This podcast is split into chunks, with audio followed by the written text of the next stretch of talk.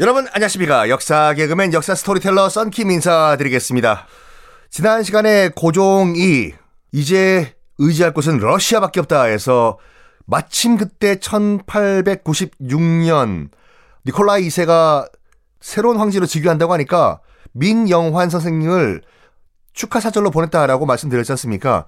어, 사절단이 출발을 했어요.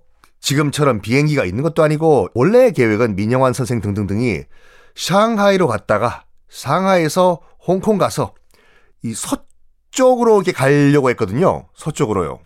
근데 상해에 좀 늦게 도착을 하셨어요. 늦게 도착을 하니까 뿡 배 안에 타고 갈 배에 좌석이 없는 거예요.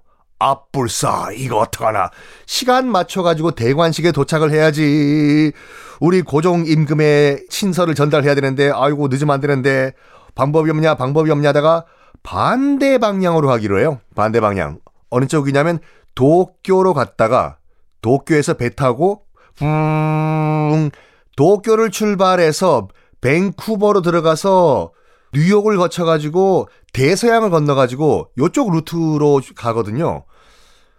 결론적으로 말씀드리면 지구 한 바퀴 돌았어요. 민영환 선생님의 그 사절단이.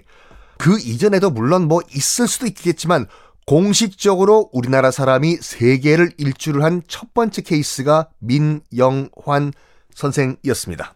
대관식에 도착을 했어요. 민영환 선생님이. 어휴, 늦지 않게 도착해서 정말 다행이야. 우리 빨리 대관식에 들어가세요. 아유, 네, 그러십시다.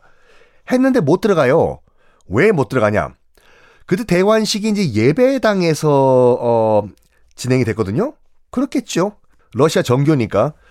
그런데 러시아 정교의 예법상 들어갈 때는 모자를 다 벗고 들어가야 되는데 그때 민영환 선생 등등 축하 사절들은 다 조선의 관리 복장을 입고 있었어요. 당연히 갓을 쓰고 있었죠. 갓을 벗고 들어가라. 라고 러시아 관리들이 얘기하니까 당시 조선 입장에서 봤을 땐 그 정복을 입은 조선 관리 입장에서 봤을 땐 갓을 벗을 수가 없죠. 모자를, 관모를. 그러면 FM대로 입은 것이 아니기 때문에 우린 못 벗는다. 이것을 써야지. 우리는 예법에 맞게 입는 것이다. 벗을 수가 없다. 아우, 그러면 못 들어간다. 스키. 해가지고 실랑이를 벌이다가 결국에는 못 들어가요. 그래서 먼 발치에서 대관식을 바라봤다.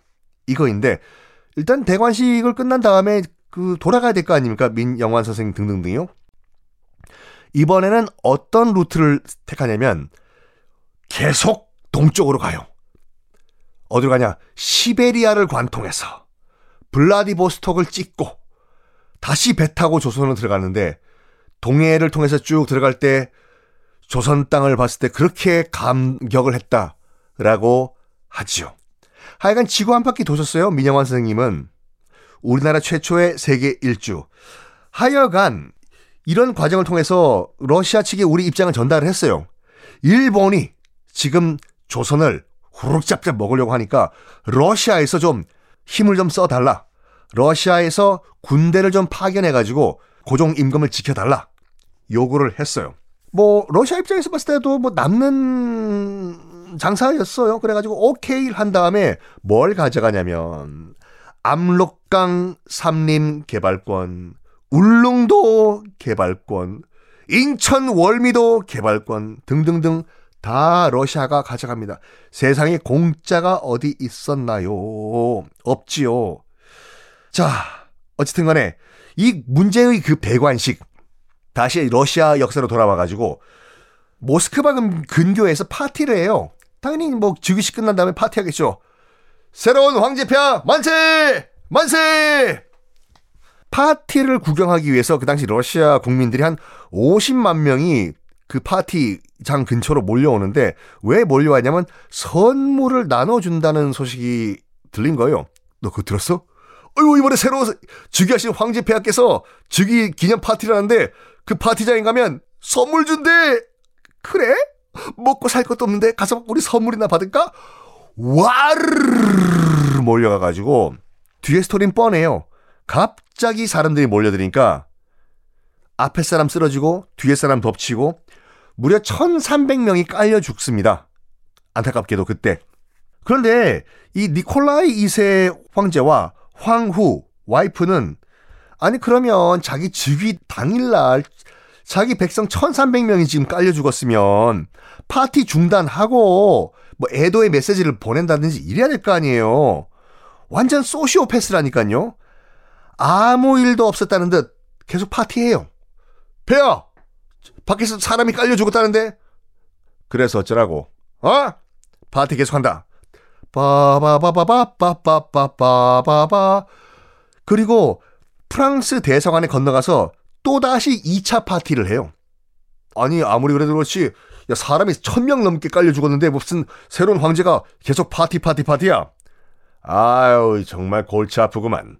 야 누구 책임자 그냥 하나 날려버려.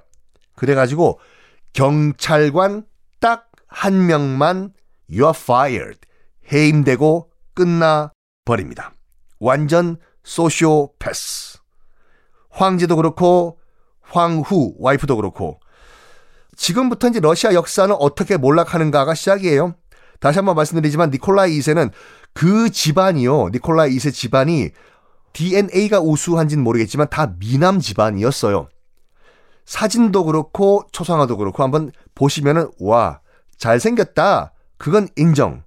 니콜라이 2세도 정말 잘생긴 황제였습니다. 그러면 뭐 합니까? 황제로서 자격이 하나도 없는 황제.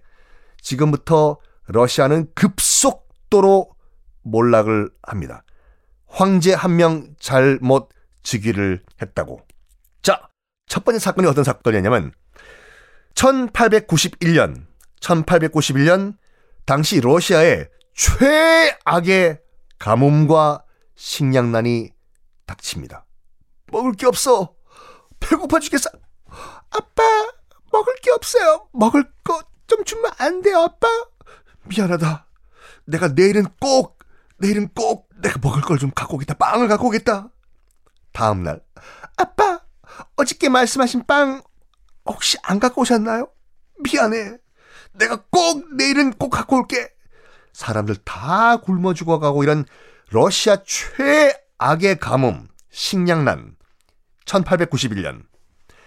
그런데도요, 농민들이 먹어야 될 농산물, 이거를 계속 황제와 정부는 서유럽에 수출을 해요.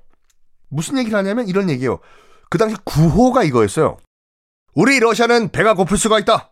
하지만 우리는 농산물을 서유럽에 계속 수출을 하겠다! 라는 말도 안 되는 구호까지 외치면서 자기네 나라 백성들은 지금 굶어 죽어가고 있는데 농산물을 수출합니다. 그래야지 머니, 돈이 황실에게 들어갈 거 아니에요. 이 상황이 얼마나 이게 뭐랄까 말도 안 되는 상황이었냐면 심지어 그 당시에 자본가들도요. 야, 이거 너무한 거 아니야? 어?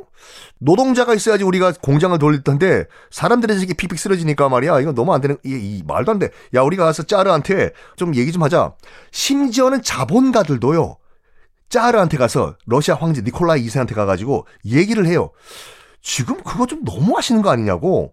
일단 최소한의 밥은 줘야지 노동자들이 좀 뭐랄까 어 일을 할 거 아닙니까? 이런 상황까지 왔어요.